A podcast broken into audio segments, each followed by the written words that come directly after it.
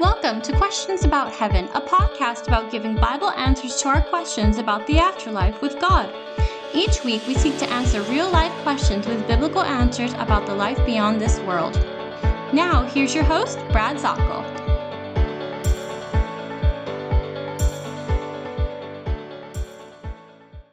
Well, a wonderful day's greetings to you, my friends. This is Brad Zockoll, and we are studying heaven in our podcast known as Questions About Heaven. I want to welcome you to our podcast today. We're going to talk about going to heaven. So, somebody came up on a social media and they said, if you would read your Bible, you will see that nobody goes to heaven. And that was the completion of the comment. Well, I believe in the context they're saying that if a believer dies, they do not go to heaven. They might believe in some sort of a soul sleep or something like that. Well, let's take a look at this today and let's see what the Bible says about what happens to the believer in Jesus Christ, one who is a follower of Jesus, is obedient to his word, and truly wants to follow the Lord. Where do they go when they die? What does the Bible say? And so we're going to take a look at that, and I'm going to give you a number of passages. So if you'll take your pen and pencil, pen or pencil, your writing utensil, and take us down in your notes. You know, many of my friends here have a Bible journal and we call it a Bible encyclopedia on heaven.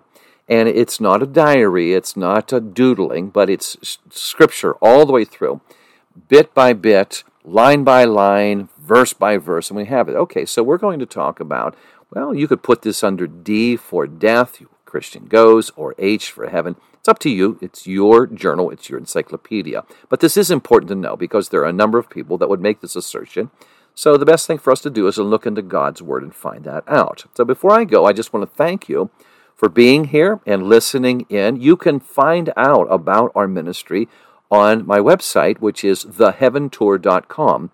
Theheaventour.com. Take a look in there and find out the, the, the wonderful, wonderful uh, itinerary of me being able to go around to different places. And already in the initial itinerary I have, uh, in these coming months, I'll be in Texas, I'll be in Delaware and Maryland, uh, heading on over to Georgia. And uh, you can see that on there on the travel map on where I'm going to be. And if you find out, hey, listen, you're coming by our area, why don't you stop by for a coffee or a Bible study? I would love to. So just let me know. If you want to get on our newsletter, you can do that on the page as well. If you have a question and you want to get a video, which is a response to your question, put in a keyword, you'll find the area under Heaven Questions as well. And if you want to be able to support us, we are a 501c3, and your tax deductible gift will receive a receipt, and we'll let you know about that in our thanks. We'll send those to you by email, and uh, you will just will be a great blessing to us. So thank you so much. Well, my name's Brad Zockoll. This is the Heaven Tour. And I thank you so much for joining me, if you do, on TikTok in the mornings at 8.30 a.m. Eastern Standard Time till 9.25. Then we move the whole kit and caboodle over to YouTube. And then from 9.30 a.m. till 10.30, then we have a time. And each of these include along with a live stream teaching about heaven, a Q&A time, and we can go into that. Okay, so let's go to our subject today. And what is uh, the uh, question, well, the comment that came up was somebody said this, and I'll see this about once every couple of weeks. Somebody would say, no, no, no, nobody goes to heaven when they die. All right? So let me go into this, and let's look at the scriptures here in a short presentation. What does the Bible say?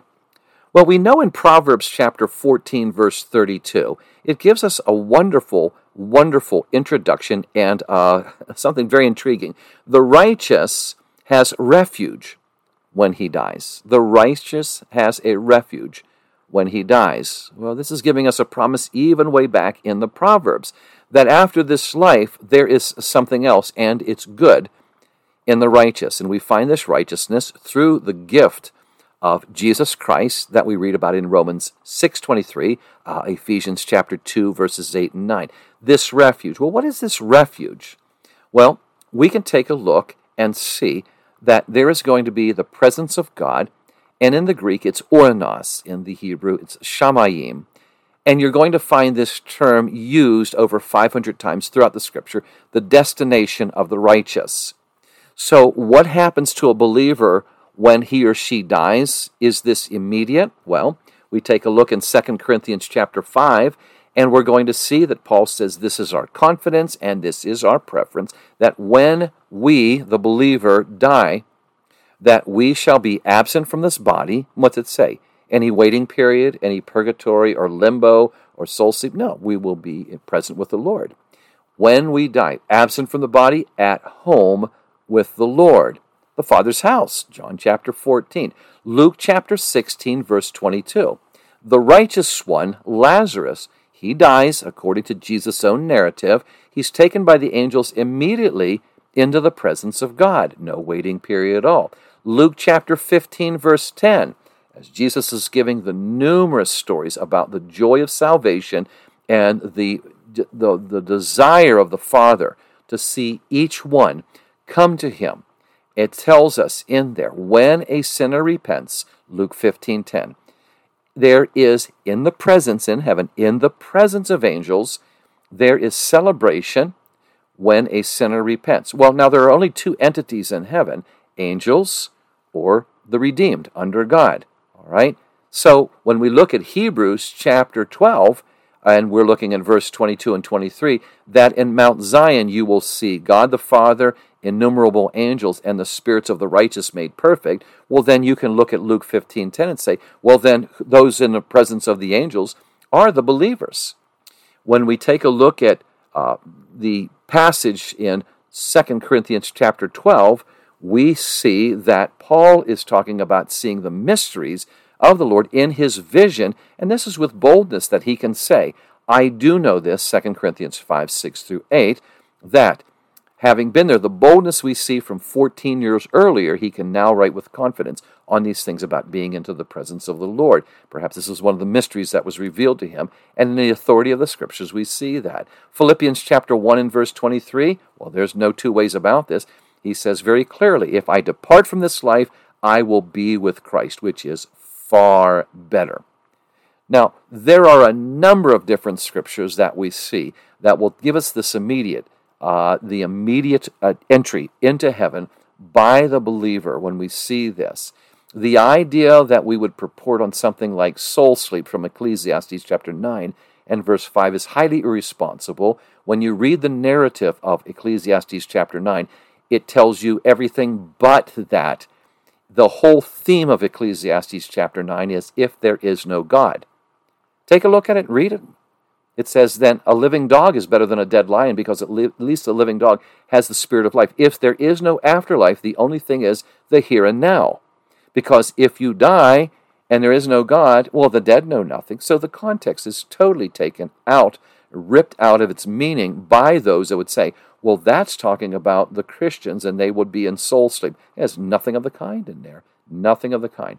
We see the great joy that when we read the Bible, we will be immediately with the Lord. Once again, Proverbs 14:32, the righteous have a refuge when he dies. And I along with all of these different passages, Luke 16, Luke 15, 2 Corinthians 5, Luke chapter 23, Philippians chapter 1 verses 21 and 23, I think we have a good start to the Bible assuring us when you die, you're stepping into the presence of the Lord.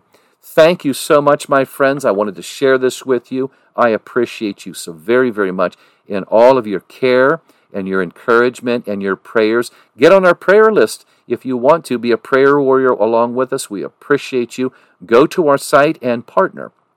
You will see the area on the website on partnering. And if you do that, then you'll receive the alerts to be praying for one another in our community of believers. And then you'll receive our newsletter. Thank you so much. God bless you, and Lord willing, we'll talk soon. In order for the Heaven Tour to continue fulfilling our mission, we humbly ask for your support. Your generosity allows us to continue to proclaim and explain the biblical truth of heaven and to mentor many. All eligible donations are tax deductible, so please prayerfully consider an end of year gift. You can send your gift to the Heaven Tour, P.O. Box 795 Pickens, South Carolina 29671. Thank you and have a blessed Thanksgiving.